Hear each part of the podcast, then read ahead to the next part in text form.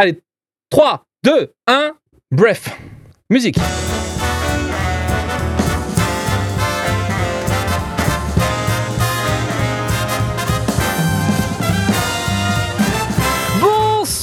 Bonjour, bon après-midi à tous et bienvenue sur lescomics.fr dans ce tout nouveau podcast consacré aux comics, un podcast qui s'appelle justement le podcast comics. Normalement, on va passer un peu moins de 90 minutes ensemble pour revenir sur tout ce qui fait l'actu comics. Vous allez tout comprendre même si vous n'y connaissez rien, même si vous ne connaissez rien aux comics et à la BD américaine. Je suis Matt et pour réaliser ce podcast avec moi, il y a G. Bonjour tout le monde, j'aurai le plaisir pour ma part de vous parler des rééditions de Fable chez Urban Comics. Yeah, on a aussi Comics Grincheux. Salut, salut Et de quoi tu vas nous parler ce soir Eh ben moi je vais vous parler de l'arrivée des titres de Archie Comics en France. Et le meilleur pour la fin, on est avec Dramoon. Salut tout le monde Et Dramoon, c'est le petit nouveau de lescomics.fr, c'est lui qui nous a tanné, qui nous a tanné assez longtemps pour qu'on fasse ce podcast, pour qu'on puisse parler avec lui ce soir de... bah De Terry Moore, artiste que j'ai découvert par Delcourt et que j'affectionne particulièrement. Voilà, vous avez à peu près le programme de ce soir. Moi, je viendrai jeter un peu de sel sur le Batman de notre ami Marini, puisque le deuxième tome vient de sortir et qu'on peut faire le bilan de cette première saison de Batman par Marini. Mais on commence avec le gros dossier de cet épisode.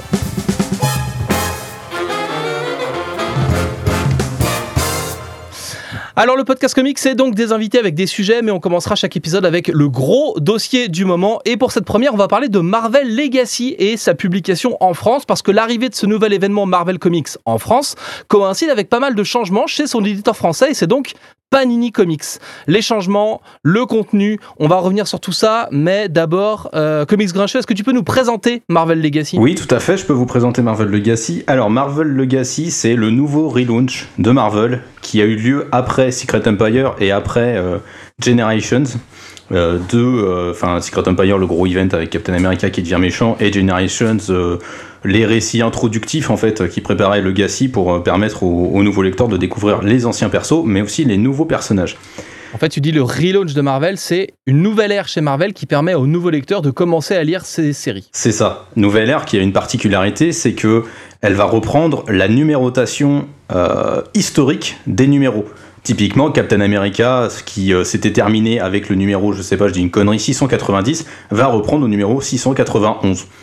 Donc ça permet en fait aux lecteurs historiques euh, les plus vieux de la vieille de reprendre leur série avec la vieille numérotation, et ça permet aux nouveaux lecteurs de ne rien comprendre. Bref, Voilà, ça c'est aux États-Unis par contre. ça c'est aux La États-Unis. numérotation en France, elle est à peu près claire. En France, chez Panini, la, numérotation est claire puisque ça repart au numéro 1. Et donc la précision euh, qu'il faut faire dès maintenant, c'est que Legacy n'est pas une nouvelle saga, ce n'est pas un event, c'est pas une nouvelle saga, ce n'est pas une nouvelle histoire qui va se mettre en place. Euh, le one-shot Marvel Legacy qui est donc sorti dans le kiosque Marvel Extra, ou Avengers Extra, je sais plus exactement le, nom, euh, prépare en fait des intrigues qui, vont, qui prendront une suite plus tard. Mais c'est pas une saga en tant que telle, c'est pas une histoire qui va avoir un début, une fin, un milieu et une fin.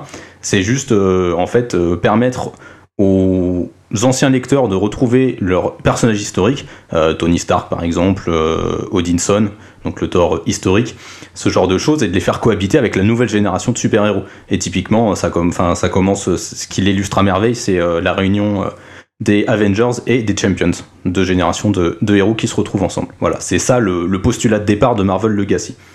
Les Champions, c'est une équipe qui est constituée de la jeune Miss Marvel, le jeune Hulk, le jeune Spider-Man, qui côtoie donc le- les versions historiques des personnages, c'est ce que tu disais. C'est ça, exactement. On en reparlera un peu plus euh, juste après. Du coup, messieurs, est-ce que c'est bien Marvel Legacy? La, question, la question qui tue dès le départ. J'ai des grimaces euh, dans le public. Euh, non, mais Marvel Legacy, c'est juste que les séries sont dans la continuité de ce qui a été fait. Les équipes créatives n'ont pas changé en fait tant que ça. Donc, ce qui fait que la plupart des séries continuent à être de la même qualité qu'elles étaient auparavant. Euh, par exemple, sur l'Avengers et les Champions, c'était Mark Waid qui s'en occupait avant Legacy. C'est Mark Waid qui va continuer à s'en occuper. Euh, Iron Man, c'est Bendis qui s'en occupait, c'est Bendis qui continue à s'en occuper. Il y a très peu de changements en fait. Le changement le plus notable, c'est sur Captain America, puisque Nick Spencer a fini son histoire avec Secret Empire. Et donc, bah, forcément, il a fini son histoire, il n'a plus rien à raconter sur le perso. Et donc là, il y a une nouvelle équipe créative euh, qui est composée de Mark Waid et Chris Samney qui arrive sur le personnage. Mais en tant que tel, il y a vraiment très peu de changements, et c'est pas des changements aussi euh, importants que ce que euh, Marvel a voulu faire croire aux États-Unis, et que ce que peut-être certains lecteurs qui vont commencer à, à lire ça en France vont croire. C'est pas des changements historiques. Les Gardiens de la Galaxie, c'est pareil. Si vous commencez à prendre le magazine Marvel Epics, vous allez être complètement paumé parce que les Gardiens de la Galaxie, bah, ça continue l'histoire qui a été entamée avec l'univers précédent. Ouais, alors c'est ça. En France, ça arrive avec une nouvelle gamme de Hum. magazines. C'est les magazines qui sont au numéro 1. Donc tu parlais de Marvel Epics, mais il y en a d'autres, on fera la liste. Ouais. Mais du coup, en fait, c'est la suite de ce qui se passait dans les, les trucs d'avant. Si on prend un numéro 1, on peut avoir la fin d'une histoire. Bah on peut pas, enfin on n'aura pas la fin d'une, enfin quoi que ça dépend. Euh, typiquement Jason Aaron avec euh, The Mighty Thor, il termine son histoire, son arc euh, avec le personnage de, la, de Thor fémi- au féminin. Typiquement, on va, en fait, vous commencez par là, vous tombez au milieu du run et vous tombez surtout à la fin de, de cette portion-là de l'histoire. Donc du coup, c'est un peu, co- ça, ça va être un peu con. Black Panther, c'est pareil. Euh, Black Panther est renuméroté, mais vous allez tomber. En plus, le pire, alors, Black Panther c'est pire parce que vous allez tomber au milieu d'un arc.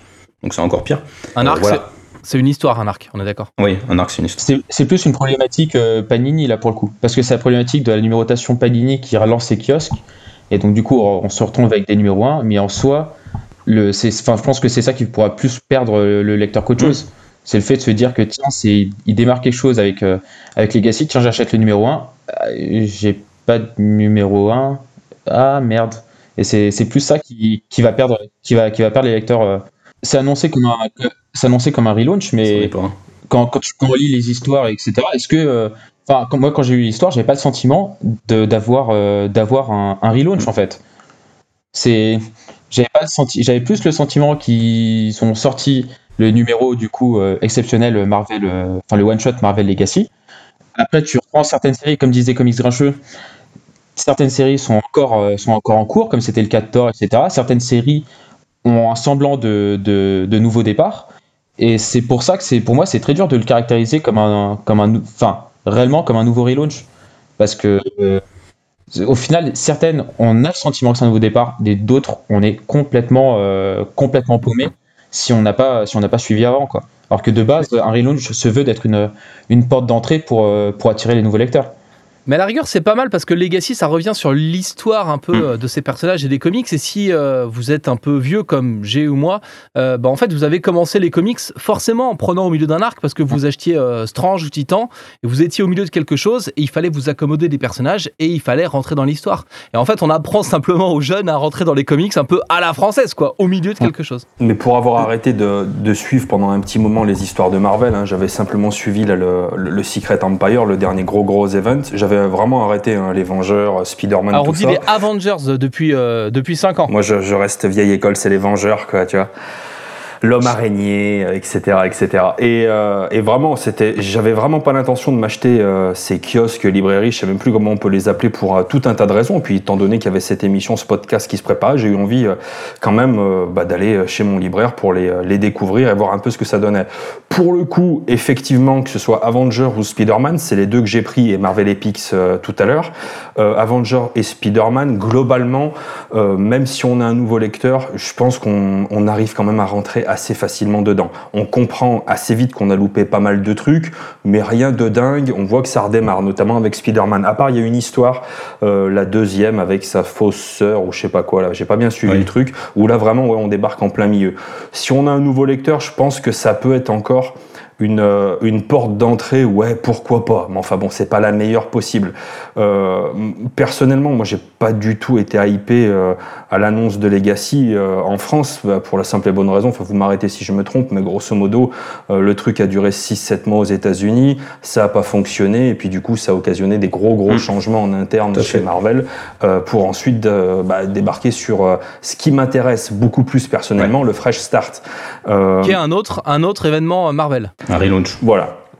Euh, un, ouais, un gros gros relaunch. Et puis là, vraiment, je pense qu'il va y avoir des, euh, des changements drastiques. Le retour des 4 fantastiques, Wolverine.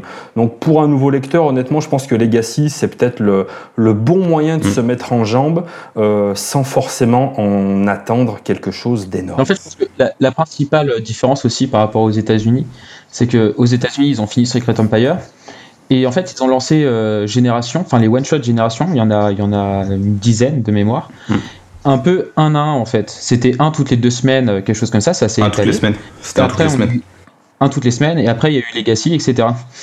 En, en France, le truc c'est que euh, Panini a sorti les kiosques euh, Génération. Il y en a eu quatre, et en fait il est sorti en même temps que la sortie de Secret Empire. C'est-à-dire que certains kiosques Génération étaient en train de sortir quand par exemple le quatrième, euh, le quatrième ou troisième numéro de, de Secret Empire était en train de sortir. Oui, mais c'était pareil aux États-Unis. Ah, Aux États-Unis, Gen- Generations a commencé en plein milieu de Secret Empire aux États-Unis. Ce qui fait qu'on comprenait, qu'on comprenait rien à ce que Generations était, à quel était, s'il avait une signification scénaristique euh, dans Secret Empire ou pas. Et en fait, on, Spoiler, non. on- voilà, spoiler non, on, comprend, on comprenait pas en fait ce que foutait Generations, ce qu'était Generations, mais de toute façon, c'est un Generations, c'est. Je pense que c'est en amont les problèmes qu'il va y avoir avec Marvel Legacy. C'est que Generations, c'est un truc qui a été teasé euh, dès septembre 2016, qui arrive en. Du coup, en, en- en mars euh, 2017. En mars Et ça. Euh, pas en mars, en avril, mai. En avril ou mai, je sais plus. Enfin, je sais plus la date exacte, mais c'est un truc qui a été teasé très très en amont, avec une bannière de Alex Ross. Et on comprenait pas ce que c'était. Et en fait, euh, je pense que Marvel ne savait même pas ce que c'était, puisqu'ils ont balancé les infos sur le contenu, euh, genre un mois, deux mois, juste avant que ça commence, quoi. Et c'est un peu, en fait, euh, le problème, c'est que le rédacteur en chef US, euh, Axel Alonso, à ce moment-là, il commence à se prendre les pieds dans le tapis, et il sait plus trop euh, quoi faire, parce qu'il a, d'un côté, il a les ventes qui commencent à se péter la gueule, il a les lecteurs qui commencent à râler parce que les vieux personnages ne viennent pas. Et, voilà. Messieurs, ça fait 10 minutes qu'on parle de tout ça. Et on n'a pas encore parlé de bah, des kiosques en fait de, de ce qui arrive chez Panini avec Legacy puisque puisque Legacy euh, oui c'est ça c'est la petite euh, la petite euh, révolution aussi chez Panini c'est quoi? Il y, a- plus de bouquins chez les marchands de journaux c'est ça? Grosse révolution même. Parce que Panini, en fait, à l'époque, passait par, par deux distributeurs différents. Un distributeur pour les, pour les, pour les kiosques un distributeur pour la librairie. Et en fait, maintenant, Panini a décidé de, de, de se retirer, on va dire, ce qui est pas qui est un terme peut-être euh, qui n'est pas forcément le terme euh, approprié, mais on va dire se retire de, de, des kiosques qu'on trouve dans les, dans les marchands, de, marchands de presse, les tabacs presse, etc. Et propose maintenant sa gamme kiosque euh, dans, les, dans les librairies, librairies spécialisées et, Fnac, etc. Enfin, les, gros commerces également. Mais après, c'est un, un choix qui, enfin, qui est assez audacieux, je trouve, mais qui, pour moi, personnellement, je trouve ça assez dommage quand on est, dans une période où, les comics se démocratisent en France, notamment grâce au cinéma, etc., où beaucoup de gens pouvaient découvrir les kiosques à petit prix, euh, justement chez les marchands de journaux. Et, et au final, on a, de, on a de plus en plus de lecteurs, mais du coup, on leur offre moins de moyens de découvrir, je trouve. Ce que je trouve assez, euh, assez paradoxal. Jay tu, tu te souviens de cette époque bénie où t'allais acheter euh, les clubs de ta grand-mère au bureau de tabac puis elle te laissait la monnaie et tu tu t'achetais un strange avec? Ouais, et puis je fumais les clubs de ma grand-mère euh, par la même occasion, mais ça c'est c'est une autre histoire. Le truc qui m'a euh, qui m'embête un petit peu avec euh, avec ces kiosques, euh, bah, en fait il y a deux choses. La, la première, c'est que si on peut plus les retrouver comme on avait l'habitude de les retrouver chez nos marchands de journaux, ça m'embête, mais c'est vraiment un point de vue purement idéologique. Euh, moi, j'aime bien me dire que les kiosques, c'est euh, quelque chose d'abordable, d'un petit prix. C'est le moyen de découvrir la culture comics, la culture américaine, voilà, les comics, la bande dessinée, euh, tout cet univers. La lecture aussi pour certains, et le fait de pouvoir l'avoir eh ben, quasiment à tous les coins de rue, dans tous les points presse, eh ben, c'était potentiellement bah, tout un tas de petits gamins, de petits bambins qui pouvaient retrouver facilement, notamment dans les campagnes, leurs super-héros préférés. Et c'est fait- un super rapport qualité-prix, c'est-à-dire qu'aux États-Unis, c'est 2, 3, 4 dollars pour un épisode. En Ouais. France, c'est euh, 4 ou 5 euros pour entre 5 et 7 épisodes. Voilà. Ouais. Euh, et donc le, le fait qu'ils se retirent euh, de ça, ils ont leur raison, euh, bonne, mauvaise, ça, bon, peu importe. Euh, à la limite, tout- tous les points de vue peuvent se défendre. Euh, mais je pense que c'est une, une connerie stratégique en fait sur le long terme. Mais c'est vraiment encore une fois un avis personnel. Ensuite, sur la, euh, la qualité euh, de, ces kiosques et euh, notamment, voilà, hein, on va pas se mentir, hein, le nerf de la guerre, c'est le prix. Euh, moi, j'ai été surpris par la qualité de ces kiosques. Alors en toute honnêteté, euh, moi je trouve qu'ils sont plutôt bien finis, la couverture est jolie, le papier est effectivement de meilleure qualité que ce qu'on a pu connaître par le passé et notamment dans les derniers kiosques.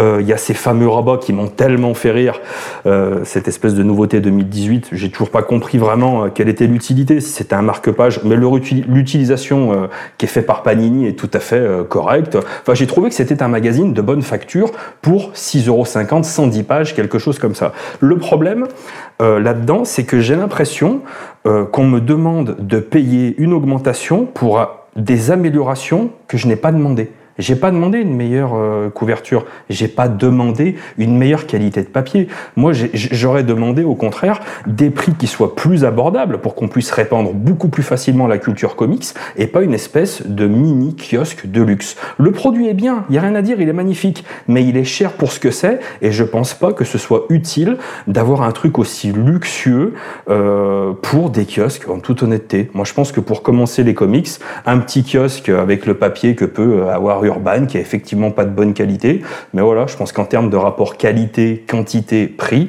euh, Panini, ils ont fait un choix, euh, ouais, qui, qui est pas tellement défendable à mon point de vue, quoi. Qui est un peu perdant. Ouais.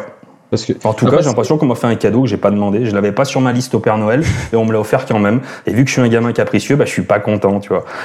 Mais après, en plus, tu, tu fais bien de parler de la, tu fais bien parler de la, de la concurrence entre guillemets, parce que les, les kiosques urbains maintenant sont lancés depuis un peu plus d'un an, parce que c'était, c'était mai-juin 2017.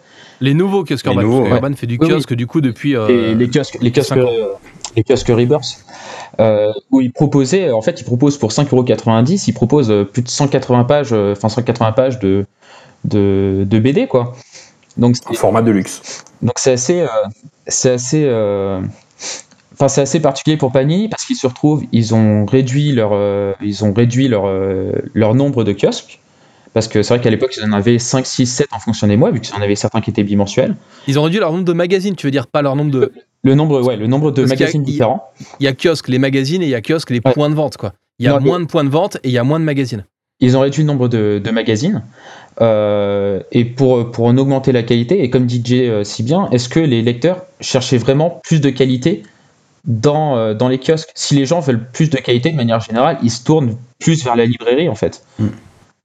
Bah, le problème en plus, c'est ouais, ça. C'est le, le problème, c'est l'augmentation du prix et la réduction du nombre de pages. Euh, je pense que, enfin, augmenter la qualité, euh, ça aurait pu se faire, mais peut-être à un prix équivalent à ce qui se faisait avant. Mm. Et là, c'est, enfin, c'est 6,50€. Avant, c'était 5,50, je crois, ou 5,90. Ça fait quand même une belle augmentation avec une réduction de pages qui est pas négligeable, puisqu'avant, là, sur le form- sur euh, le précédent format, on était sur un nombre de pages à peu près équivalent à ce que Urban fait. On avait 6 ou 7 chapitres dans chaque, dans chaque euh, kiosque. Donc là, c'est une réduction qui est peut-être un peu, euh, Et le... qui est peut-être pas très compréhensible, quoi. C'est un peu tout le problème. C'est, je, moi, je trouve que le problème qui, qui, qui se dégage globalement avec Panini, c'est toujours le même, c'est le manque de transparence, en fait. C'est qu'il y a, il y a plein de raisons qui expliquent ce- ce- cette nouvelle façon de faire. Mais le problème, c'est que derrière, je trouve que c'est un petit peu mal expliqué. euh, Ah, La communication, en toute honnêteté, moi je l'ai trouvée désastreuse. hein. Euh, Enfin, ouais, la communication, de la manière dont ça a été présenté, c'était pas tellement vendeur. Waouh, il y aura euh, du meilleur papier, il y aura des rabats et des stickers, mais ce sera plus cher. Ouh, ouh, putain, dis donc, ça a été compliqué à faire avaler, quoi, comme idée. Hein. Le problème, c'est qu'il y a trois trucs qui se mélangent. Il y a euh, visiblement Panini qui a des problèmes avec son distributeur et qui doit changer de distribution et donc qui peut plus, pour l'instant, être chez les marchands de journaux, qui se retrouve en librairie, en magasin et dans les relais, notamment dans les gares. Euh, il y a aussi ce nouveau format euh, plus quali, moins de pages et un peu plus cher. Et il y a la qualité globale de Marvel Legacy, qui est pas non plus l'événement, qui va faire vendre le plus de papier. Et donc, c'est demander beaucoup d'efforts au lecteur, peut-être pour un contenu qui est un peu moyen, non? Ouais, et puis enfin, c'est un truc qui, comme on le disait tout à l'heure, va pas durer longtemps. En fait, Marvel Legacy, ça durera 6 mois et après ça va partir sur le, sur le, le nouveau relaunch, le fresh start. Ni plus ni moins. Voilà, c'est dommage. Là-dessus, c'est dommage. En, en fait, du coup, le problème, c'est les marchands de journaux avaient déjà pas besoin de ça, et c'est des bouquins qu'on va, qu'on va du coup, si on les trouve plus euh, chez son kiosque euh, dans, dans, un- dans- dans sa petite ville ou en campagne, enfin, c'est encore une fois la porte ouverte à Amazon, et voilà, les kiosquiers n'avaient pas Ouais. besoin de ça. C'est ouais, c'est ce que je- c'est- ouais, c'est ça, c'est ce que j'allais dire aussi. C'est c'est la porte ouverte à la vente sur Internet et sur Amazon parce qu'on sait que les gens ils vont aller facilement là-dessus puisque c'est ce qu'ils connaissent le plus. Oui, et puis après, c'est toujours pareil, c'est c'est le nerf de la guerre, c'est le pognon. Amazon, euh, t'as pas de frais de port, bon bah voilà quoi, c'est vite fait. hein. Ah, pour les libraires, c'est déjà compliqué puisque c'est vrai qu'on est dans une, une période où il y a quand même beaucoup de, de renumérotation, c'est-à-dire qu'à à peu près tous les, tous les ans, tous les 18 mois, il y a de la renumérotation. On repasse à un numéro 1, Avengers volume 1 numéro 1, Avengers volume 2 numéro 1. Et c'est vrai que pour les marchands de journaux, bah, c'est compliqué parce que quand tu as acheté euh, des numéros 8, numéro 9, numéro 10, numéro 11, et que d'un seul coup l'éditeur repasse au numéro 1, et bah, tous tes anciens numéros, ils valent plus rien. C'est du déstockage euh, complet. C'est vrai que on le voit chez les libraires qu'on connaît qui ont tendance à, à beaucoup moins acheter de volume de kiosque, quitte à être en rupture pour pas avoir euh, des frais et pas, pour pas avoir du, du stock mort euh, qui leur reste sur les bras. Quoi. Donc pour les libraires, ouais, ça fait longtemps que c'est compliqué avec cette politique euh, de kiosque. Mais bon, c'est pas les comics qui ont tué euh, les kiosques. Hein. Il y a aussi la presse quotidienne qui a quand même fait son boulot, si je peux me permettre de mettre un peu les pieds dans le plat.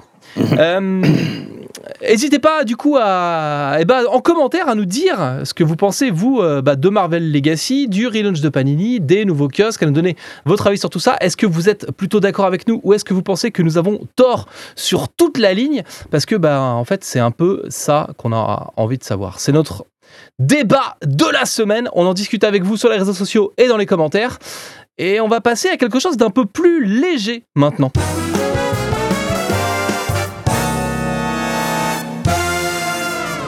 Et on va continuer avec une autre nouveauté. Et cette nouveauté, c'est l'arrivée de Archie Comics en France. Et ça, c'est Comics Grincheux qui voulait nous parler de tout ça. Archie Comics, c'est un éditeur américain qui. Le personnage existe à peu près depuis aussi longtemps que Captain America, que Batman. Ouais. Et il n'était jamais arrivé en France? Eh bah non. Non, non. La- je crois que la, la- la seule incursion qu'on peut avoir en France, bah, c'est bah, c'est évidemment la série Riverdale qui est diffusée sur Netflix. Mais il y avait aussi un dessin animé euh, de quand j'étais petit qui passait sur M6 l'après-midi euh, qui s'appelait. euh, je sais plus comment il s'appelait. Mais euh, voilà, il y avait- il y avait- il y avait ce dessin animé là qui passait. Et donc, euh, c'est ça la première incursion.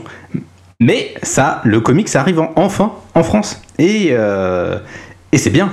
Et c'est vachement cool. Donc c'est Glénat qui s'en occupe.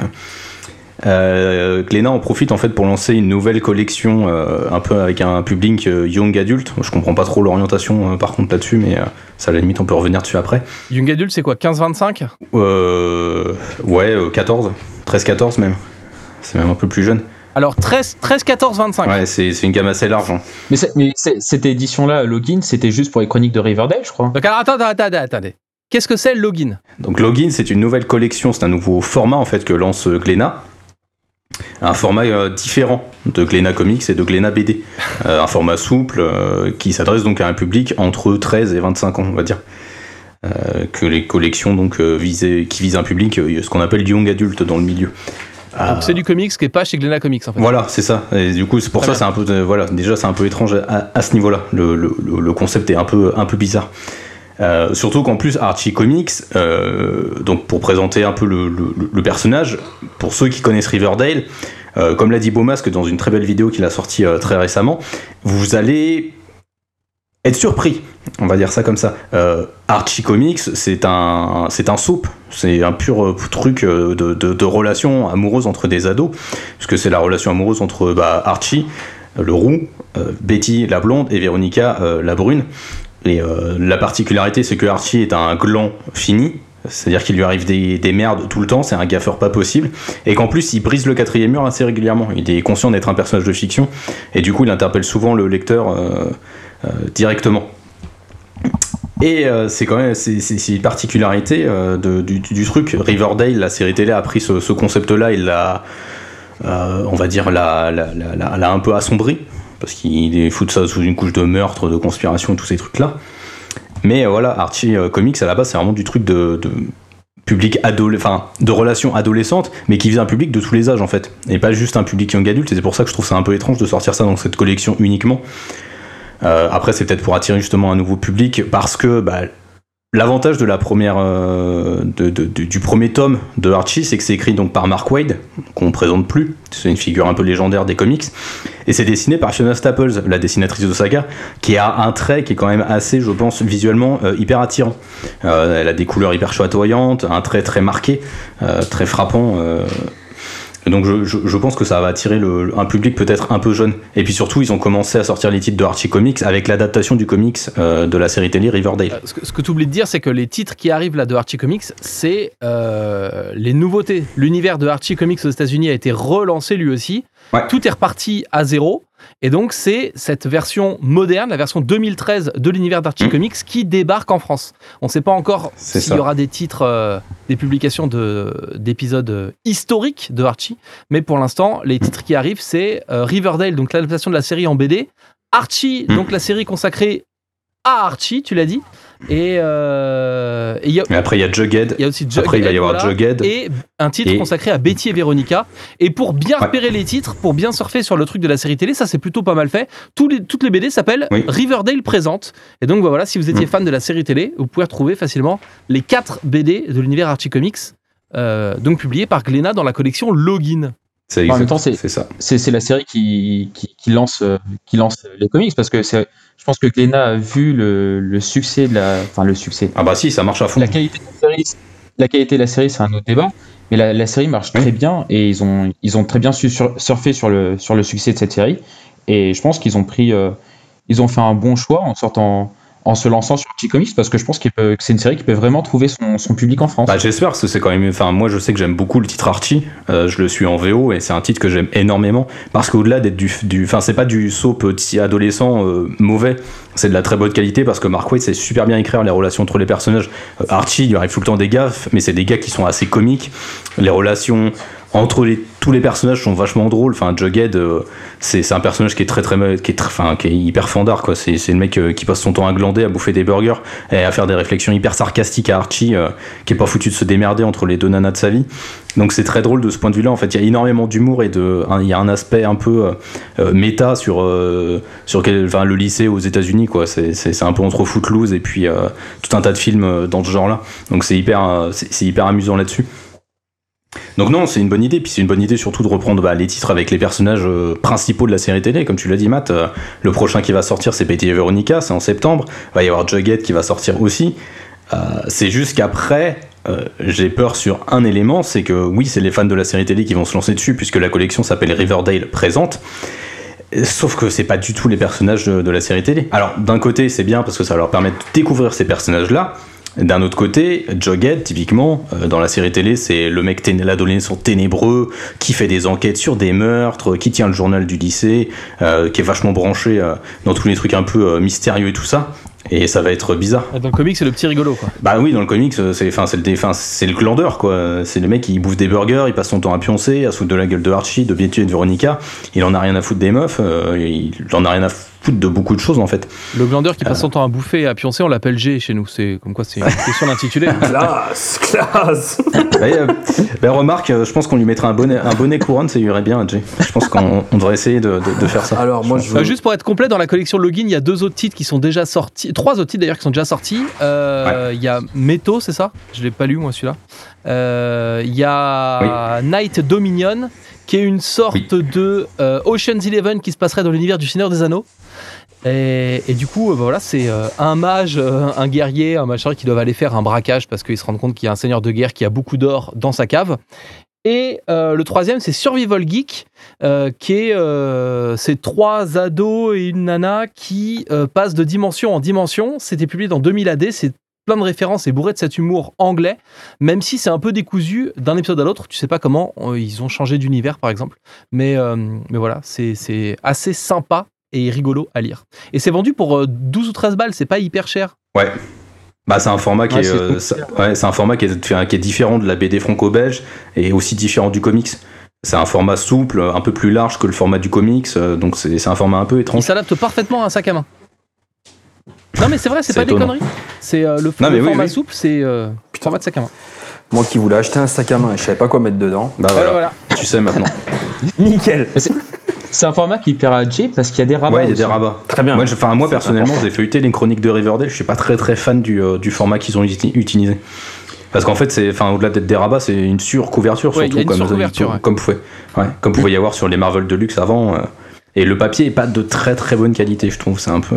Oh bah faut qu'ils rentrent en contact avec Panini, ils vont leur expliquer. c'est- Alors pour le coup, Voilà. pour le coup, je suis assez d'accord avec euh, avec Comics Grincheux sur. euh, moi, j'étais un peu surpris par l'édition. Le fait que ce soit du souple, ça me dérange pas. Moi, je suis assez euh, client du souple. euh, Ouais, non, le soupe, ça me c'est- dérange c'est pas non assez plus. hein. cool. En revanche, euh, la, su- la surcouverture en deluxe, euh, sur de la couverture rigide, ça passait, c'était facile à utiliser. Sur du souple, Mm. ça devient un peu casse-gueule. Il y a des tu sais pas vraiment comment Ouais. tenir ton bouquin. Et si euh, tu as la mauvaise habitude, comme moi, de lire au lit, par exemple, et bah, tu- en fait, le truc glisse tout le temps. C'est un peu une galère. il faut vraiment le lire sur une table. Bah, Euh, Tu fais comme moi, tu balances la surcouverture. Ouais, mais après, ça, Ouais. après, ça l'abîme. Puis après, elle est. J'allais dire, elle est sale, mais non, c'est propre chez moi. Que tu dis Mais au final, au final, ils ont repris le, ils ont repris le style des, des, des mangas, quoi. C'est un côté souple avec, ça, euh, pareil, une hein. C'est ce qu'on retrouve. C'est Ouais. ce qu'on retrouve chez les mangas. Ouais, c'est ça. Et je pense que c'est dans l'orientation young adulte euh, pour attirer justement peut-être ce public-là qui est, euh, qui est plus branché manga. Et, euh, Mm. Faudra voir les résultats, quoi. Mais j'espère que, j'espère quand même qu'ils vont essayer de publier un peu du reste de, du catalogue Archie Comics parce qu'il y a vraiment des, il y a de très bonnes séries. Archie Comics, c'est, il y a aussi un, une, sous-catégorie de séries dedans euh, qui euh, où les personnages sont revisités sous un prisme horrifique. Euh, typiquement, Archie va, de- va affronter des zombies, euh, Jughead va devenir un loup-garou, Sabrina, le personnage de la série télé qu'on connaissait dans les années 90, est revisité sous un prisme de sorcière pure et dure. Sabrina, c'est la petite sorcière, c'est pas la, la chanteuse italienne. hein. Oui, D'accord. oui, oui c'est pas la même. C'est la, c'est la- petite sorcière avec son petit chat noir. Bon, du coup, Comics Grincheux, on achète ou on n'achète pas euh, Archie en France? Ah, Ah bah on achète. On achète, on achète Archie, on achète la série aussi Betty et Veronica parce que c'est un tome unique. Et euh, c'est très très bon. C'est dessiné et scénarisé par Adam Hughes, qui est un putain de bon dessinateur.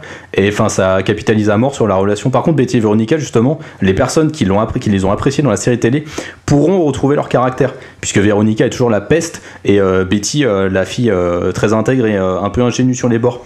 Et du coup, là-dessus, je pense que ça a vachement, sur cette série-là, ça peut vachement marcher. C'est vraiment une série de très très bonne qualité. Moi, j'ai été surpris. Ok, parfait. Donc, on vous a fait acheter encore, encore, encore des comics. Ah, ils vont dire merci pour le portefeuille, là. Putain, on est fort. Et maintenant, eh ben, c'est Jay qui va faire euh, cramer vos portefeuilles encore une fois. Ouais, là, c'est combien là le volume là? C'est 28 balles là? Bon, Ouais, c'est dehors, 28 les balles. Euh, Aujourd'hui, on va s'adresser aux riches là. Je suis désolé. euh, bon, euh, non, moi je vais vous parler euh, de la réédition chez Urban Comics de Fable. Fable, c'est un comics que je ne connaissais absolument pas avant du coup bah, cette, cette réédition. Bouh. Euh, bouh, voilà, mais bon, ouais, et c'est justement pour ça que j'ai envie d'en parler, parce que cette réédition est peut-être le moyen pour des gens qui, comme moi, ne connaissaient pas ce comics, de pouvoir bah, se le procurer et tomber complètement amoureux de cette histoire. Euh, Alors, maintenant que tu le connais, Fable, c'est qui, c'est quoi? Alors, c'est euh, écrit par euh, Bill Willingham. Euh, au niveau des dessinateurs, il y a principalement euh, quelqu'un qui s'appelle Mark Buckingham. Buckingham, Willingham, ils ont un peu des noms de clubs de foot de D2 anglaise. Euh, mais globalement... Ce qui est un signe de bien, qualité. hein. Ça- ouais, ça joue bien, ça joue bien.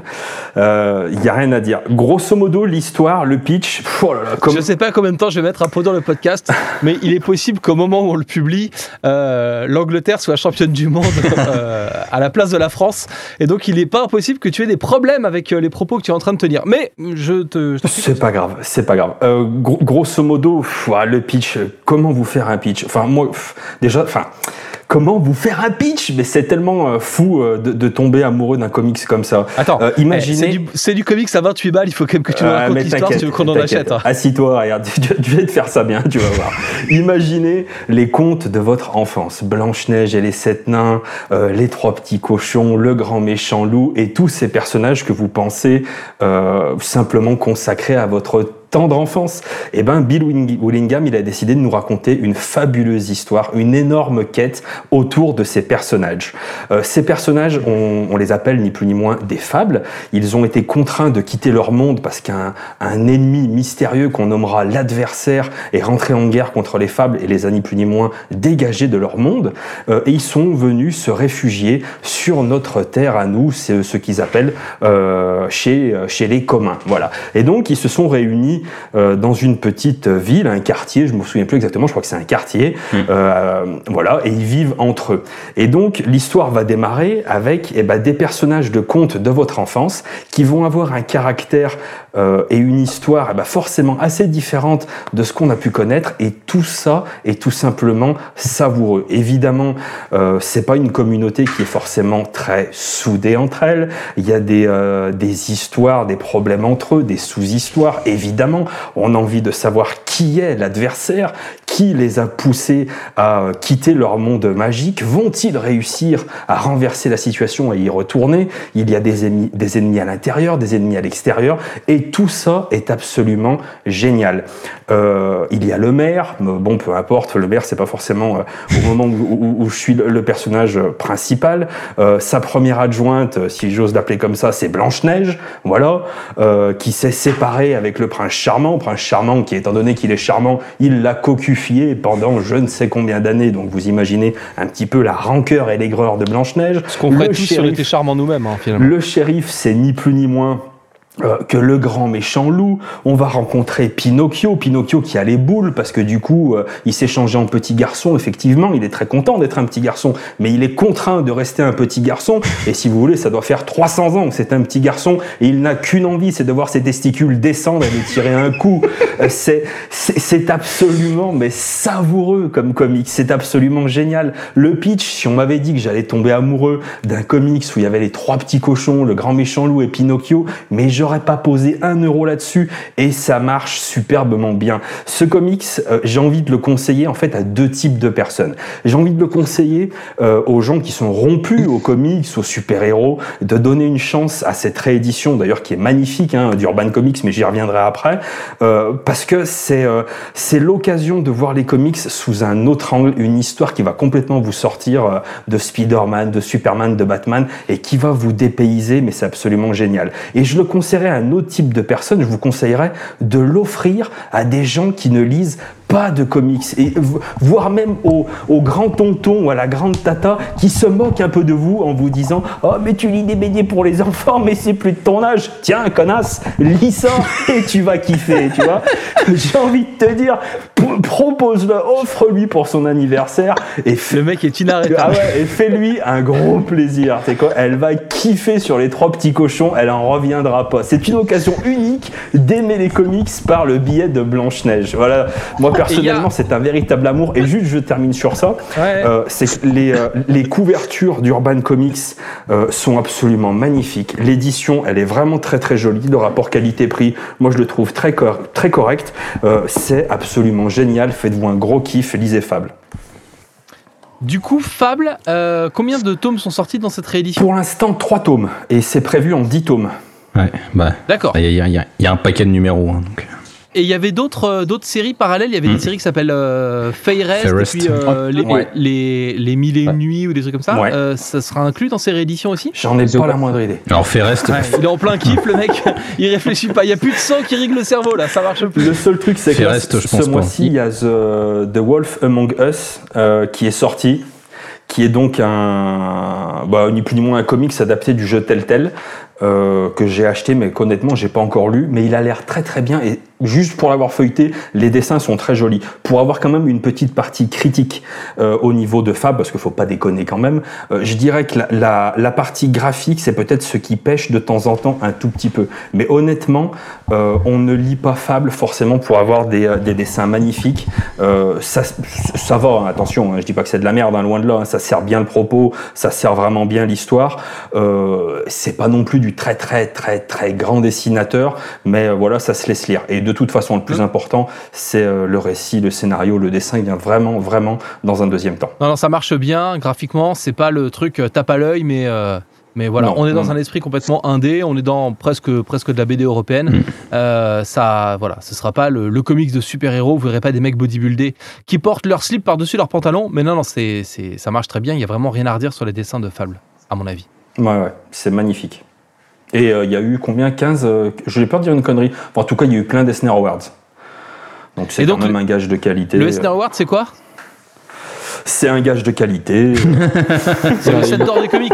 Ah, Mais en plus, je trouve que les, rééditions de, de, de Urban sont de supra qualité parce que Fab c'est c'est 23 tomes, je crois, un truc comme ça pour la série. Après, tu rajoutes euh, The Fairest, etc. Tu rajoutes Cendrillon, tu rajoutes. euh, Enfin, il y a tellement, euh, tellement euh, d'à côté que je pense que ça devenait très dur de. Si quelqu'un voulait se lancer d'un coup, je pense que ça devenait très dur de comprendre où est-ce que ça allait et qu'est-ce qu'il fallait lire. Et je pense que les, justement, cette réédition, c'est un peu, c'est un peu le bon plan aussi de, de pouvoir vraiment suivre de manière, de manière logique. hein.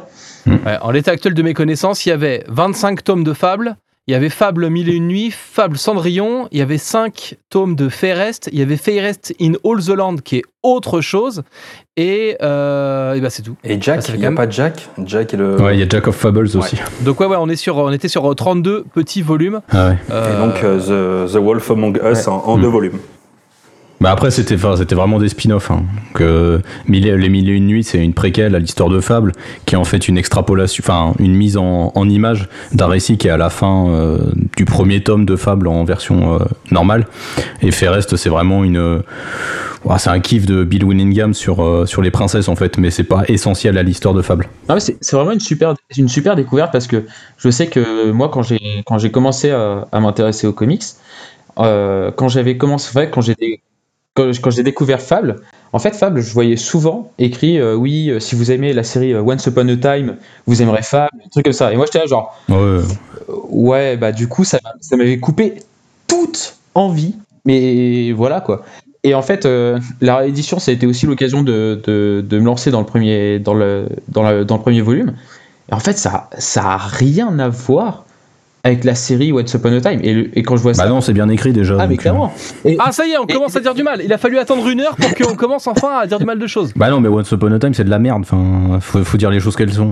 Non, mais j'ai- pas compris pourquoi euh, beaucoup de gens, en fait, peut-être que les gens voulaient le, voulaient euh, surfer sur le succès de Once Upon a Time, mais c'est pas du tout un bon argument de vente pour donner envie de lire Fab, quoi. Et ça, ça c'est quelque chose qui est assez regrettable de, enfin, c'est des, des erreurs un peu marketing qui, ok, ça peut essayer d'a- d'attirer des nouveaux lecteurs, mais pour ceux qui, qui sont connaisseurs, euh, ça peut peut-être certains les faire fuir aussi. Oui, ouais, c'est ça le problème. Parce que oui, t'as raison, ça n'a rien à voir. Once Upon a Time, déjà, c'est les personnages des contes version Disney. Parce que Once Upon a Time, c'est Disney derrière. Alors que Fab, c'est vraiment la, vision euh, purement des contes. Bill Winningham, c'est un vrai fan des contes et ça se sent à chaque moment. Parce qu'il réinterprète les personnages en les, bah, en, en- en les respectant euh, d'après ce qui est écrit dans les contes. Moi, euh, c'est ma copine qui les a achetés. C'est-à-dire que les contes de Grimm et de Anderson, c'est pas du tout ce qui est arrivé jusqu'à nous? Bah non, carrément pas. Moi, ma copine, c'est une grande, grande fan de ces contes-là. Et justement, elle a apprécié la série parce que bah, Once Upon a Time, ça la faisait chier pour ça. Et Fable, bah, ça lui a permis de redécouvrir les personnages qu'elle aime. Et les, redécouvrir sous un prisme hyper euh, mature et adulte, mais dans le bon sens du terme. C'est-à-dire qu'ils ont des problématiques vraiment euh, politiques, sociales, euh, d'intégration, de magie avec l'adversaire. Donc il y, a- tout un tas de problématiques qui sont super intéressantes dans la série. C'est vraiment, enfin, c'est une. C'est une des meilleures séries Vertigo qui soit jamais sortie de toute façon. Et puis il y a un truc tout, tout con, hein, parce que je, le- je leur feuillette en même temps, mais suivant euh, les histoires, la mise en page, elle est différente. C'est-à-dire Ouais. que vous pouvez de temps en temps avoir une mise en page bah, tout à fait classique, et de temps en temps, comme s'il y avait un peu des enluminures sur le Ouais. côté pour faire vraiment vieux conte. Franchement, c'est vraiment un bouquin qui est extraordinaire, euh, qui est bourré de références, voilà, à plein de trucs euh, euh, que moi je connaissais pas. Je les ai prêtés là euh, dernièrement à un pote. euh, parce qu'il connaissait pas, je lui ai dit tiens lis ça, tu vas certainement kiffer. Il a tellement kiffé qu'il a lu les trois en trois jours, donc ça a été euh, ça, ça a été vite réglé. D'ailleurs, je pense qu'il écoutera le podcast, je l'embrasse. Euh, et, et- et- il a il, il avait lu des trucs comme euh, Sa Majesté, le Seigneur des Mouches, je me rappelle plus exactement. Sa Majesté des Mouches. Ouais, Sa Majesté des Mouches. Il m'a expliqué qu'il y avait des références à l'intérieur. Il y a- Mm. Voilà, il y a tout un tas de trucs euh, qui sont vraiment intéressants, euh, qui sont sous-jacents en deuxième lecture, en référence, en ce genre de choses. Vraiment, vraiment, c'est euh, c'est une œuvre incroyable que je suis en train de découvrir. C'est un très, très gros kiff, vraiment.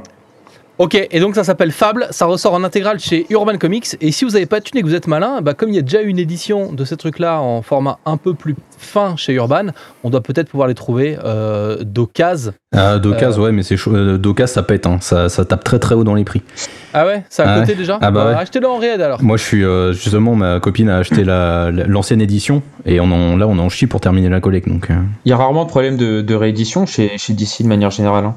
Chez Urban, pas chez DC. chez Urban, tu veux dire chez Urban, pardon. ouais. Ouais, non, non, non. de après enfin oui quand ils passent aux, aux intégrales euh, aux intégrales ils enlèvent euh, ils enlèvent leur édition tome mais jusqu'à ce qu'ils passent aux intégrales ils, ils, Hmm. ils réimpriment euh, euh, régulièrement, quoi.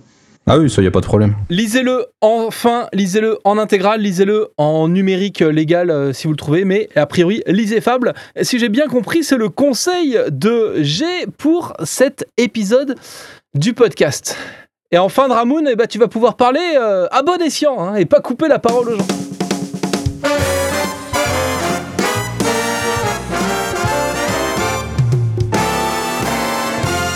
Donc du coup, Dramoun, toi, tu voulais nous parler d'un auteur et pas d'une série? Et ouais, parce que, comme, on, est en train de dire, on est en train de, de monter la pyramide, euh, des, des, des bouquins, là, des prix des bouquins. Et du coup, moi, je vous propose d'aller encore plus haut avec, euh, avec un auteur que j'ai découvert grâce aux intégrales Delcourt. Alors, il faut savoir que j'affectionne euh, particulièrement euh, Brian Cavogan, qui est un auteur que, que j'adore. D'ailleurs, s'il si, s'il veut un jour passer à, à la maison boire un café, mon adresse s'a- s'affiche en bas de l'écran. Il a toujours nous- pas dit de qui il Non, parle. on, on- on a le retour cam, je peux voilà. dire qu'il viendra Mais- pas chez toi. Mais j'ai découvert vraiment un auteur excellent que, que, je, enfin, que je ne connaissais pas, qui s'appelle Terry Moore. Alors, depuis, euh, euh, octobre-novembre, Delcourt a fait la démarche de, publier ses œuvres majeures sous forme d'intégrale. Donc, ils ont republié en fait euh, son, œuvre, son œuvre principale qui s'appelle Stranger in Paradise, une œuvre un peu orientée science-fiction qui s'appelle Echo et qui va, sortir en août une, une dernière de, enfin, une autre de ses œuvres qui s'appelle Motor Girl. Alors, Terry Moore, Et il y a un autre, un autre titre de Terry Moore chez, euh, chez Delcourt qui s'appelle Rachel Rising. Qui la Ouais, sort pas en intégrale, mais qui est dispo aussi. Et du coup, je, je ne connaissais pas du tout. Et je me suis lancé en fait dans, dans les intégrales Stranger in Paradise et, du, et également celle d'Echo. Alors, Stranger in Paradise, c'est. En fait, de base, c'est un swap, c'est c'est un triangle, c'est un triangle amoureux, tout, tout bêtement. Sauf que c'est un triangle amoureux, euh, du coup, entre deux nanas et un mec. Mais c'est le mec qui est un peu, euh, qui est un peu en trop là-dedans. Et ça va commencer à vraiment euh, beaucoup se tourner autour. Il va y avoir et va y avoir un peu toutes, euh, toutes, euh, toutes les, tous les sentiments qui vont rentrer entre les trois, etc. Mais ça paraît, quand, on, explique ça, on se dit, mais tiens, mais c'est un peu simple ton truc là. Moi, je regarde les feux de l'amour, je prends autant de plaisir, et en plus, je peux faire des petites siestes.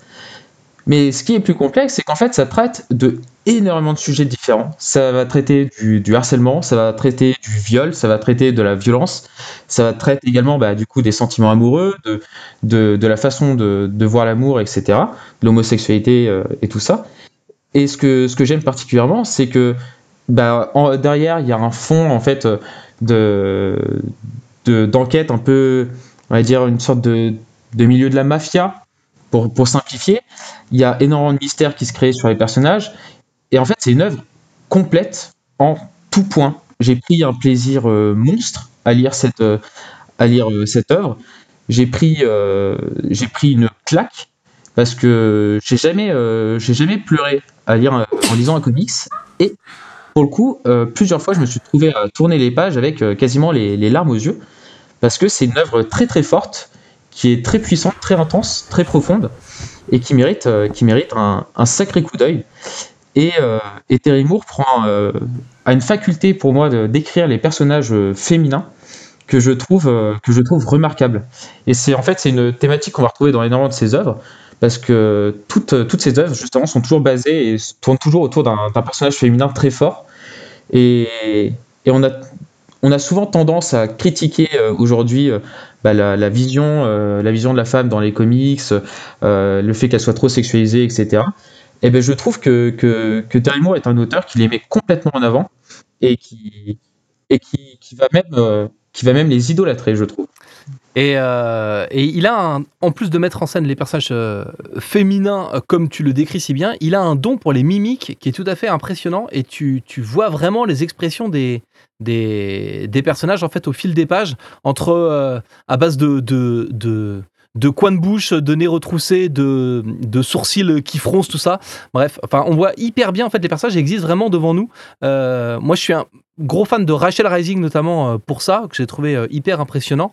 J'ai commencé Echo, donc ce qui est la partie un peu plus science-fiction. C'est une nana qui passe à côté d'une base américaine qui se fait toucher par une sorte de symbiote qui lui donne une armure incomplète euh, qui est un croisement entre, Venom et Iron Man, en fait, pour faire hyper simple.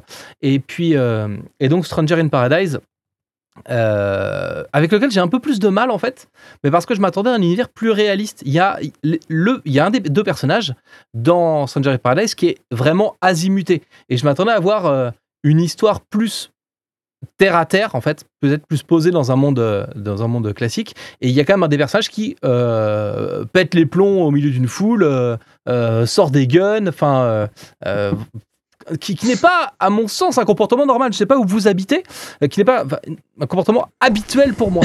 Et, Ah bon? et du coup, ouais, je trouvais, que- je trouvais que le, le côté un peu excessif m'avait un peu surpris. Et, et du coup, j'ai pas fini l'intégrale, j'ai que les deux premières sur les trois tomes. Ce qui est quand même pas mal, parce que c'est du bouquin à 45 balles, si je ne dis pas de bêtises. T'avais raison, on augmente les prix au fur et à mesure. Mais, euh, mais ouais, c'est une hyper bonne série. Le- le- la première est un La peu moins première est un peu moins épaisse, mais pas un peu moins chère. Et euh, ou je me trompe. Bref.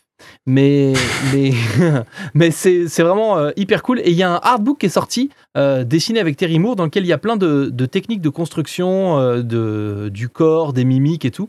Et et franchement ouais ouais c'est hyper bien. Et, et Terry Moore est donc un, un artiste à découvrir. T'as lu les autres toi? T'as lu Echo, Rachel Rising et Alors moi j'ai j'ai lu Echo et et alors après moi je suis, pas un très grand fan de science-fiction mais c'est pareil en fait j'ai retrouvé en fait j'ai retrouvé dans Echo ce que j'aime dans Stranger in Paradise c'est vraiment bah, ce, personnage féminin fort et cette écriture justement autour de ce personnage là que je trouve super intéressant. Et euh, en fait je trouve que c'est il y a qu'une seule intégrale pour Echo c'est et je trouve que c'est une, œuvre assez riche en fait et, assez euh, assez complète et qui voilà il est pas il est pas allé plus loin et je trouve que c'est que c'est très bien ça se tient très bien pour moi c'est un peu en dessous de Stranger in Paradise et un peu en dessous de Rachel Rising parce que j'ai j'ai adoré Rachel Rising que Rachel Rising c'est c'est une meuf qui se réveille dans sa propre tombe et qui se demande bah, dis donc euh, qu'est-ce qui se passe quoi? Et c'est j'avais j'ai vraiment aimé mais euh, voilà c'est après ça, va être vraiment de la, ça resterait vraiment de la qualité et j'ai pas lu Motor Girl et j'attends du coup la sortie euh, en fin août avec impatience Tu me l'as bien vendu, Stranger in Paradise. Ouais, c'est con que ça coûte aussi cher. Ouais, par contre, ouais.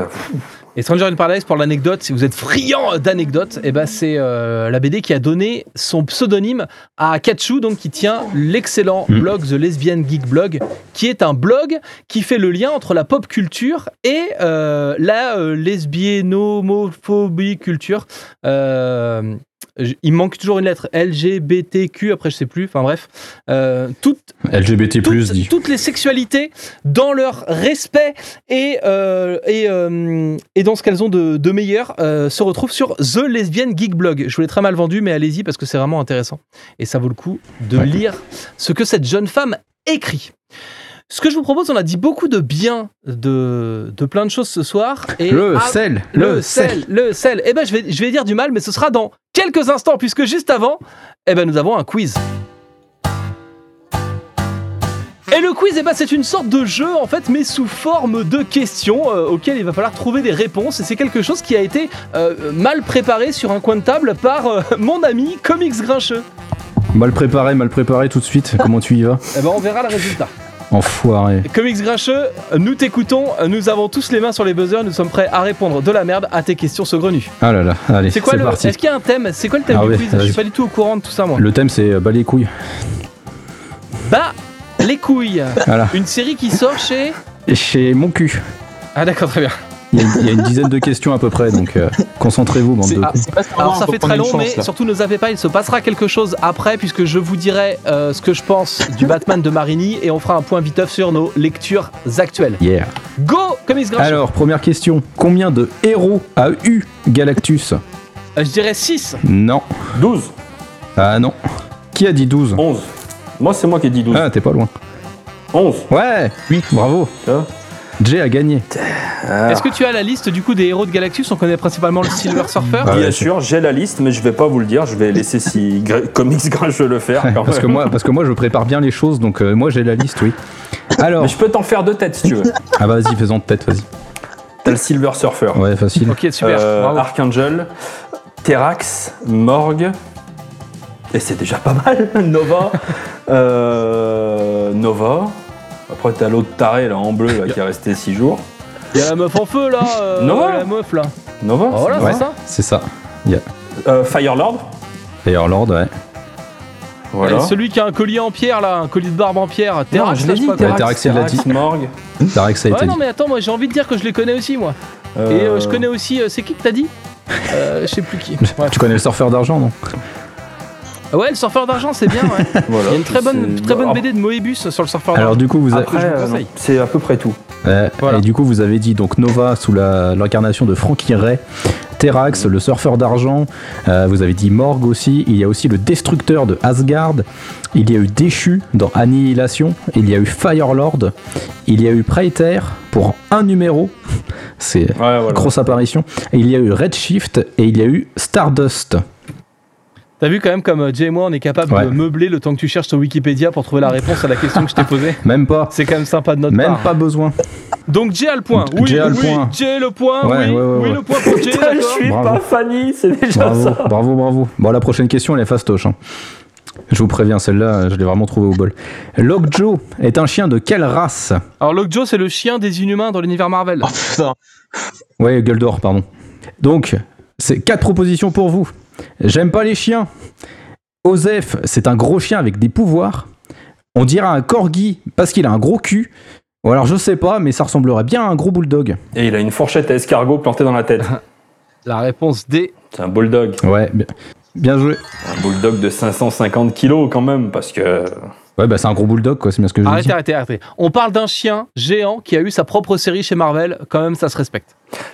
T'imagines, juste je te fais une aparté. C'est-à-dire qu'à un moment donné, t'as quand même un auteur qui est rentré dans le bureau du Série de rédacteur merde, qui a dit mais Tu vois là, le ça se chien.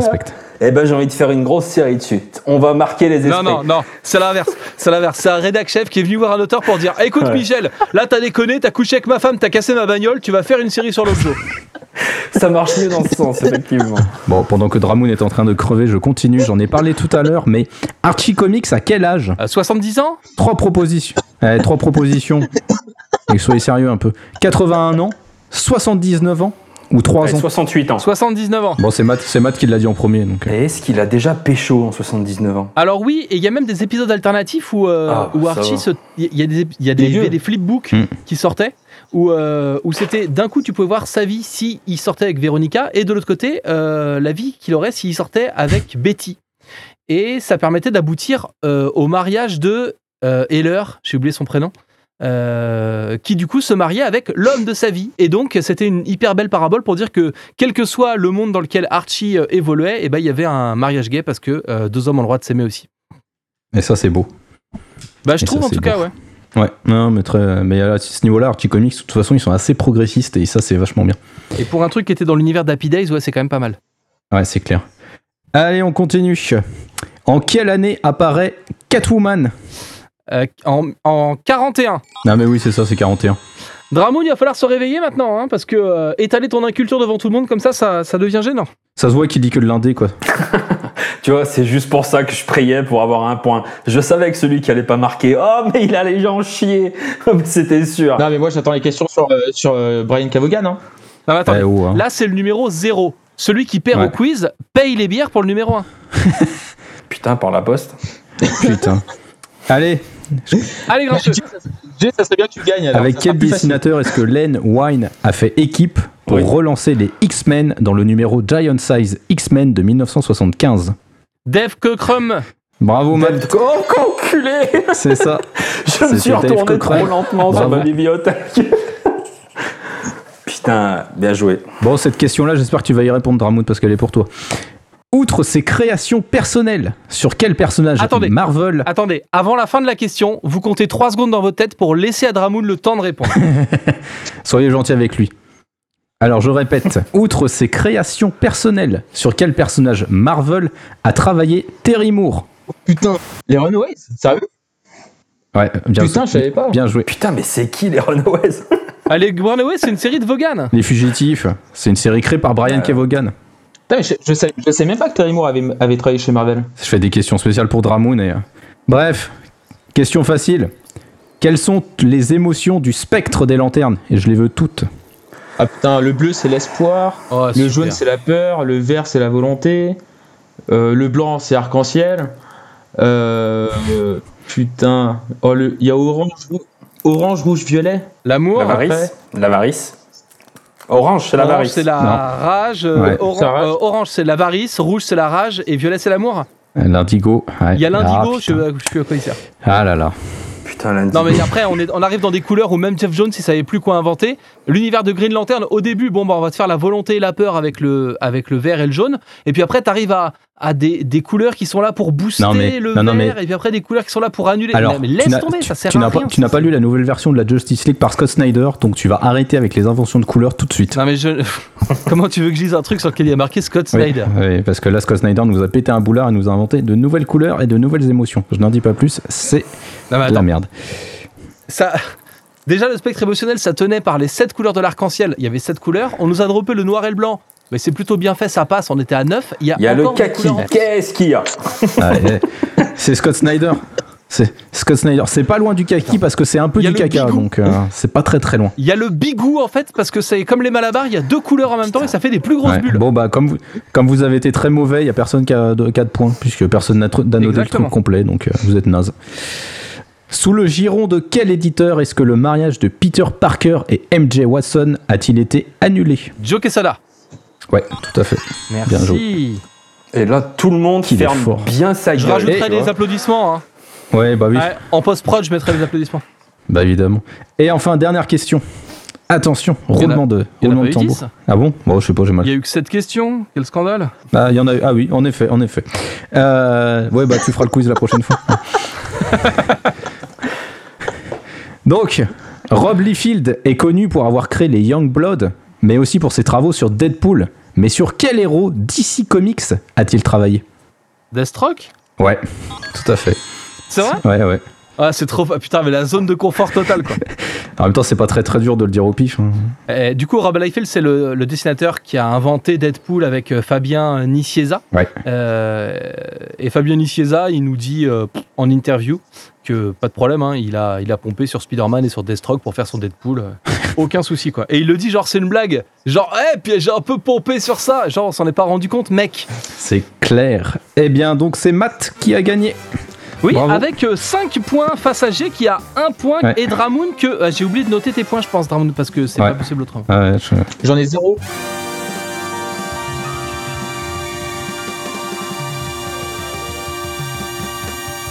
Bon, il faut savoir que le cast sera pas forcément aussi moisi à chaque épisode, puisqu'en fait, les membres de euh, ce Voilà. podcast des comics vont évoluer. Et donc, on n'aura pas forcément les mêmes membres au fur et à mesure des épisodes. C'est, on est 20 dans les comics.fr, donc euh, il faudra faire tourner.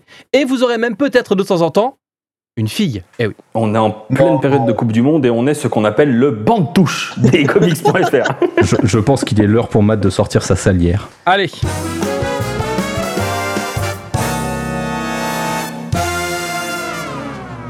Et donc, nous allons maintenant, pour un instant solennel, parler ensemble de euh, la sortie Batman marquante. En fait, j'ai l'impression que toutes les sorties autour de Batman sont un peu clivantes en ce moment et qu'il y a beaucoup de choses à dire. Dans les comics, en ce moment, c'est Batman Rebirth en France, euh, sur lequel euh, Tom King fait quelque chose qui n'est pas forcément apprécié par tout le monde. Moi, le premier, j'ai eu du mal à piger les trucs et en fait, euh, quand on connaît ce qu'il y a derrière, peut-être que c'est un peu plus clair. Bref, Batman Rebirth, c'est pas du tout de ça dont on va parler aujourd'hui, ni du, du minable euh, Batman and the Justice League qui sort en manga chez même pas qui. Et franchement, pff, ça mérite même pas qu'on cite le nom de ce truc, tellement bah, c'est pas du tout intéressant. En revanche, on va parler du Batman de Marini qui est sorti chez Dargo. Alors, c'était un événement à plusieurs titres. D'abord parce que, Enrico Marini est un auteur extrêmement réputé de la bande dessinée franco-belge. D'ailleurs, bah, moi j'ai appris son existence à l'occasion de la sortie de ce truc-là. Je ne sais pas du tout ce que ce mec a fait avant. Mais tout le monde avait l'air de s'extasier sur Tu te rends pas compte? C'est Marini qui va faire Batman. C'est sorti euh, chez Dargo, c'est complet en deux volumes. Ça s'appelle euh, The Dark euh, Prince Charming. Ouais, c'est Dark Prince Charming, c'est ça. eh bien, c'est la vision de cet auteur sur l'univers de Batman et du Joker, parce que ça s'intéresse à leur relation. Le pitch, en fait, est un peu, un peu, un peu facile à résumer. C'est euh, Bruce Wayne voit débarquer un jour devant chez lui une nana qui lui dit euh, Nous avons vécu une nuit torride il y a 8 ans, et bien je te présente le résultat de cette nuit, voici ta fille. Et euh, le Joker, qui lui avait besoin de thunes pour acheter un cadeau d'anniversaire à Harley Quinn qui lui casse les pieds, va décider de capturer la gamine de Bruce Wayne pour demander une rançon à Bruce Wayne, ne sachant pas que en capturant la gamine de Bruce Wayne, il capture en fait la gamine de Batman et que donc c'est Batman qui se retrouve à ses trousses. Batman qui pendant ce temps-là a un peu de mal avec sa vie affective avec Catwoman. Euh, L'histoire est hyper classique. C'est bizarre parce que c'est hyper beau en fait dans la façon dont c'est fait, vraiment beau. Euh, les villes notamment sont ouf. Il y a des trucs dans, dans les scènes de bagnole, dans les scènes d'action, il y a des trucs un peu sympas. Euh, le style euh, à la peinture euh, se ressent vraiment sur les pages. C'est très, il y a un, un petit côté brut sur certains certains trucs de couleurs et bref, c'est c'est ça fonctionne très bien. En revanche, je suis pas du tout fan des designs et notamment le Joker, not my Joker. hein. on dirait un cosplayer raté que, qui serait fait refouler par la sécurité du moindre festival BD. Donc ça, ça marche pas du tout. Et j'ai un problème avec la place des femmes dans cette BD. C'est-à-dire que euh, non seulement il y a plein de trucs, alors on va dire peut-être que c'est juste pour flatter le lecteur, hein, mais il y a quand même euh, la caméra placée hyper bas et donc il y a des plans sur la culotte d'Harley, euh, genre toutes les trois pages. Euh, et, ça, et ça sert à rien. Mais bon, à la rigueur, pourquoi pas, parti pris artistique, tout ça, bon, ok. mais, mais surtout, la- les femmes dans cette histoire sont des casse-couilles. C'est-à-dire que le Joker est en galère parce que il a pas offert un assez beau cadeau à Harley et qu'elle lui fait un caca nerveux et que ça marche pas. Euh, Batman du coup se trouve en difficulté parce que euh, Catwoman euh, le gonfle et lui prend la tête. Et, et puis du coup, bah, Bruce Wayne, euh, il se retrouve à devoir assumer euh, ses ébats d'une nuit d'alcool, alors qu'aucun homme sur Terre n'a envie euh, qu'une femme lui rapporte sa progéniture. Enfin bref, c'est une blague, c'est une blague. Ça pour dire que le, le- le rôle des femmes là-dedans, à la fois sexy et casse-couille, eh ben, je sais pas vraiment quoi en penser. Et, c'est con, mais ça m'a quand même un peu sorti de l'album. Il faut rajouter à ça, il y a une fin euh, twist Scooby-Doo. Franchement, qui- qui- C'est un des pires twists de ces ouais, dernières années, je crois. De, de l'histoire des twists. Pire twist de l'histoire des twists. En fait, ça, ça ne C'est sert à rien. c'est- Ouais, c'est ça. c'est artificiel, tu sais pas ce que ça fout là. Euh, en fait, c'est l'auteur qui fait un pied de nez pour dire Eh les gars, en fait, j'en ai dessiné un, mais en fait, je- maintenant que mon histoire est finie, je suis d'accord pour euh, en dessiner un deux. Et comme j'avais pas d'idée de fin ouverte, bah, j'ai rajouté une page à la fin, hein, vite fait. C'est ça. Alors, il y avait une sorte de truc événementiel autour de ça. C'est l'artiste, machin. Euh, il a la liberté totale de faire du Batman. Ça sort à la fois en parallèle en France et aux États-Unis. Mais est-ce que ça suffit pour faire une bonne série? Je ne suis pas certain. Non. Et, et- et le problème, c'est que j'ai pas d'avis tranché là-dessus. Il y a des choses qui me plaisent beaucoup et il y a pas mal de choses qui me gênent. Bah, moi, pour en avoir fait une review, j'ai un avis assez tranché là-dessus. hein. T'emmerdes pas, on ira la lire sur lescomics.fr. Non, mais je vais juste en rajouter une couche sur, le, sur, le- sur, les, sur les personnages féminins.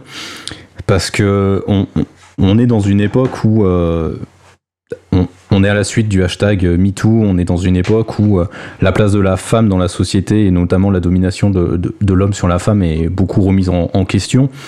Et on se retrouve avec une BD qui tire dans tous les pires clichés possibles sur les personnages féminins. Euh, tu le disais, il y a des gros plans, enfin il y a des plans euh, de, de, cases très très bas pour la culotte de Harley. Il y a dans le tome 1 beaucoup de cases où à chaque fois que, que Batman est en train de se battre dans une rue, il y a un plan sur des putes. À croire que la seule criminalité qui existe à Gotham dans l'esprit de euh, Marini, bah, c'est la prostitution. Ce qui est une vision assez réductrice de la criminalité. En plus, est-ce que la prostitution de la criminalité, ça reste un débat? Et ça me gêne énormément. Il y a beaucoup de plans euh, gratuits euh, sur des personnages sexy euh, où les personnages sont dans des, tenues affriolantes et c'est un peu. Catwoman, Harley Quinn qui est une obsédée sexuelle dans le deuxième tome, c'est juste un truc de, de- folie. C'est un accessoire scénaristique qui ne sert à rien et tout ce qu'elle veut, c'est se faire tringler par le Joker. Et ça sert à rien, c'est gratuit, c'est complètement débile. Et il y a un gros, gros, moi j'ai un gros problème avec le twist. Non seulement il est complètement vide d'intérêt scénaristiquement, mais en plus euh, ça en rajoute une couche sur euh, la vision qu'a l'auteur de la femme, quoi. Et enfin, c'est- vraiment un truc qui aujourd'hui me- me pose énormément de soucis dans une époque où je trouve le comics a fait beaucoup d'efforts sur la place de la femme et où on a cette impression que la BD franco-belge n'en a absolument rien à foutre. Mais vous connaissez. Ça va être de la gratuité, ça va être de la gratuité dans tous les sens au niveau, euh, au, au niveau de la, de, de- de la valorisation du corps féminin et ça me dérange énormément. Mais en plus, il y a deux trucs là-dedans. Euh, quand j'en ai parlé, euh, même en interne avec, avec d'autres membres de lescomics.fr, on me dit Ouais, non, mais attends, les personnages hy- hyper sexualisés, euh, on a l'habitude dans les comics. Alors, justement, d'abord, c'est pas un comics. C'est pas parce que ça utilise Batman là que c'est un comics, parce que ça a tous les codes de la narration euh, du franco-belge. Ça s'approprie pas du tout le truc. C'est Batman fait euh, en Europe à la sauce européenne. Et, euh, en plus, oui, dans les comics, les trucs sont vachement plus sages par rapport à ça. Il y a effectivement. les mecs ont trop de côtes, il y a des muscles dans tous les sens, mais parce que c'est la vision un peu, un peu divine, un peu culturiste en fait, qui est à l'origine du look des super-héros. Hmm. Mais, mais ouais, on pourrait pas faire un. Je sais pas si. Enfin, quand tu vois le scandale qu'il y a eu par exemple sur, euh, sur euh, ouais, la couverture de Spider-Girl, j'allais dire. De Spider-Woman. Mais ouais, encore une fois, c'est un auteur européen, donc euh, mon exemple pue du cul. Voilà, je m'auto-couperai au montage. Non, mais prends les, prends les exemples avec Frank Cho et les couvertures qu'il a fait variantes pour Wonder Woman où Greg Rucka s'est carrément engueulé avec Frank Cho parce qu'il en avait marre que Frank Cho, Frank Cho montre tout le temps la culotte de Wonder Woman. À un moment donné, Greg Rucka, il a dit à DC Comics, bah, soit vous lui dites quelque, enfin, soit moi je lui rentre dans la gueule, soit vous le virez. Moi, le truc qui m'a dérangé, alors putain, je me, tu, tu, tu- votre réflexion sur le truc, euh, le côté féminin, euh, tout ça, me fait dire que je dois être définitivement un gros beauf, euh, parce que. Parce que lui, il a kiffé les culottes. Ah non, mais c'est- même pas j'ai kiffé. mais tu en moi, tu en alors doutais ça, encore Cette partie-là ne m'a absolument pas dérangé. Par contre, pour vraiment accentuer l'effet gros beauf, moi, le design des bagnoles m'a beaucoup, beaucoup dérangé, tu vois.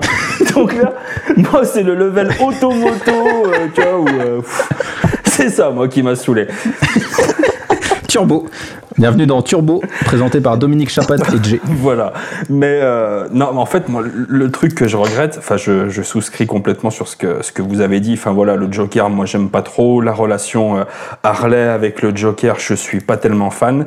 Le truc qui me Bon, l'histoire à la fin, le twist de fin, j'ai envie de dire le concept de base, ouais, pourquoi pas, mais euh, putain, c'est pas, je trouve que c'est pas assez travaillé. C'est, euh, euh, je trouve que c'est une bonne idée. Je trouve que c'est une bonne idée, tu vois. Ah de- bah c'est posé là comme une pêche. hein. de tenter le coup avec un auteur comme Marini, mais il aurait peut-être dû euh, soit être accompagné par euh, un scénariste, par quelqu'un de chez DC. Pour, j'aurais bien aimé voir Marini euh, avec son trait. su- Mais, mais, mais avec un avec un autre scénario quoi, avec un vrai scénariste, avec voilà, tu vois. Avec un auteur ricain. Euh, ouais, mais à la limite. Avec Scott Snyder au scénario. euh, moi, je trouve que. Non, mais c'est- vraiment joli. Il y a des plans qui sont absolument magnifiques, notamment dans le premier. Euh, Enfin, voilà, il y a une double page de Batman au-dessus de Gotham qui est. oh, mais juste incroyable. Exact. Euh, et je trouve que c'est vraiment. Euh, bah, un peu de talent gâché, une occasion manquée en fait. Et euh, j'aurais bien aimé voir Marini ou d'autres auteurs hein, de franco-belges hein, qui sont absolument euh, mais dingues et qui ont un trait euh, tout aussi joli, voire mieux euh, que Marini sur certains aspects. J'aurais bien aimé les voir, ouais, sur sur du Batman, mais avec avec un scénario peut-être un petit peu plus comics, un petit peu mieux ficelé, voilà. Et j'ai pas tellement reconnu mon Joker, j'ai pas tellement reconnu Gotham. Enfin voilà, je suis vraiment vraiment resté sur ma faim. Mais bon, après voilà, je salue la tentative. Après, le, le côté, euh, le côté mon Joker et tout, je- enfin, c'est le jeu du truc. C'est la version euh, européenne, euh, euh, enfin, la version d'un artiste européen de cet univers-là. Évidemment, euh, il change des trucs, il fait des choix Ouais, mais dedans, bon. quoi. Mais après, c'est pour ça le côté mon Joker, tu vois, c'est- juste, je reviens là-dessus. Mais, euh, mais après, je suis d'accord avec toi sur le fait que ce Joker-là n'est pas euh, séduisant. Que ce soit le Joker d'origine ou pas, mais, euh, mais là, euh, ce méchant-là. Que tu enfin, puisses le retravailler, le Joker ou n'importe quel autre personnage, moi ça me dérange pas. Mais il faut qu'il soit bien. Et là, pour le coup, ouais, effectivement, il est. Enfin, j'ai l'impression qu'il n'a pas réussi à choisir euh, où c'est qu'il voulait euh, placer son Joker. Il est un peu euh, série animée des années 90, euh, un peu réactualisé. Enfin, on sait, on sait pas. hein. Ouais, voilà, ouais. On sait pas trop où il est finalement. Il n'y a pas de. euh, on a l'impression que son parti pris sur le Joker, c'est de pas avoir pris de parti pris, d'avoir été un peu au milieu. Non mais il n'y a pas de parti pris. Il y y a pas de parti pris. C'est le, le gros problème, je trouve qu'il est là. On nous vend ça comme c'est la vision d'un au- d'un auteur franco-belge sur Batman. Non, Il n'y a pas de vision. pas assez. Enfin, je suis désolé. Batman pourrait être, euh, ça pourrait être remplacé par n'importe qui. Ce serait la même chose. Ça changerait rien. Ça pourrait même ne pas être Batman. Ça pourrait même ne pas être le Joker et tout. C'est tellement random. Tu veux dire que Euh, t'as pas l'impression que c'est le plus grand détective du monde quand tu lis ça? Bah, il est con comme une bite. euh, Enfin, excuse-moi, mais Batman, normalement, il y a une meuf qui vient chez lui, euh, qui lui dit Tiens, euh, c'est ton gosse. euh, Le première chose qu'il fait, normalement, c'est qu'il enquête, quoi. Bah oui. Bah ouais, non, mais enfin, putain, c'est enfin, c'est Batman, quoi. C'est un détective à la base, bordel, quoi. C'est pas un espèce de débile. Enfin bon, bref. Pour être complet sur ce point culture, on dit une espèce de débile et pas un espèce de débile. Voilà. Oui, une espèce de débile, pardon. Donc Batman est une espèce de débile. Et on dit Catwoman est bonne et pas on la voit trop en nuisette. C'est comme ça au moins. Euh, on dit Selina est, est, est montrée nue gratuitement. Ah, Après, euh, enfin, on va pas se mentir, tu vois. Enfin, j'aime bien voir des bonnes meufs euh, un peu à poil, quoi. Enfin, on est tous. euh, euh, bah, j'aime, j'aime aussi qu'on flatte mes bas instincts, tu vois. Enfin, faut être tout à fait honnête. En revanche, je trouve qu'il y a, il y a un côté surenchère là-dedans qui est un, Ah, moi, peu, je m'en bats les couilles, perso. qui est un peu gênant. Bah, du coup, je vais le relire. Non, mais si ça sert le, le problème, c'est que si ça sert le récit, à partir du moment où c'est en lien avec le fond du récit, ok, pourquoi pas Enfin, typiquement, j'adore Sunstone, c'est une histoire érotique, il y a du cul, il y a des, il y a des, enfin, les nanas sont à poil souvent. Mais c'est pas gênant, ça sert le récit. Là, ça sert pas du tout le récit, ça sert à rien, c'est gratuit. Aucun intérêt. Bref, vous l'aurez compris, nous ne vous conseillons pas d'acheter euh, ces deux tomes de Batman par Marini, mais on vous a conseillé plein de trucs, hein, notamment la collection Riverdale présente qui sort chez Glénat Comics, euh, non chez Login pardon chez Glénat avec les titres de Archie Comics à l'intérieur, ou la réédition de Fable avec trois gros volumes qui sont déjà disponibles sur les 10 qui sont annoncés.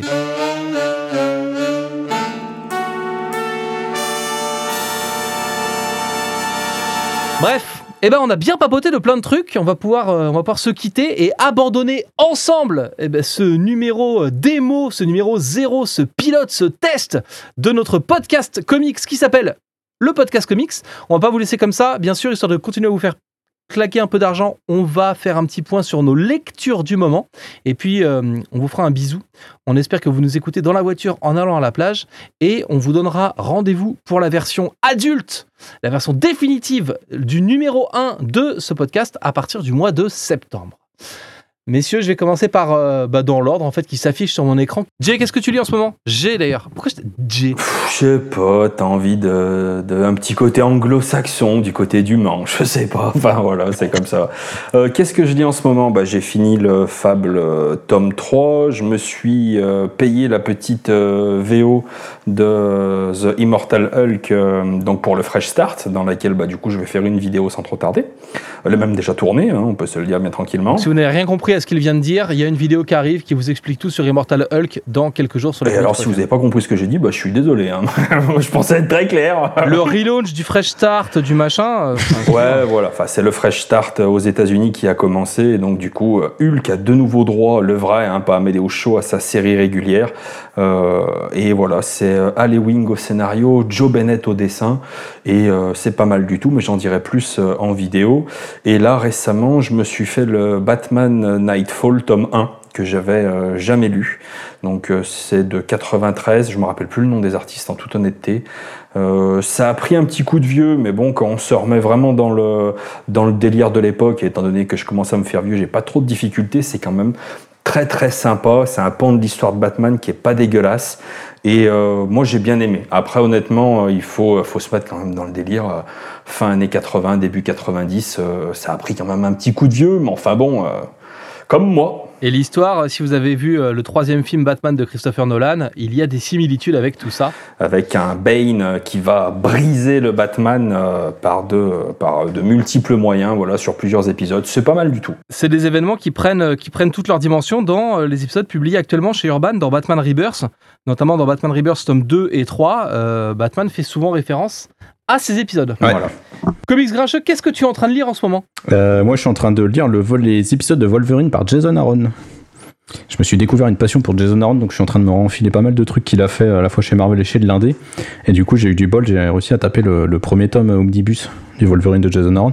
Et putain, c'est de la balle là. Donc c'est de la VO là, c'est euh, Marvel. Ah non, non, c'est de la VF, c'est ce qui avait été publié chez Panini. En omnibus?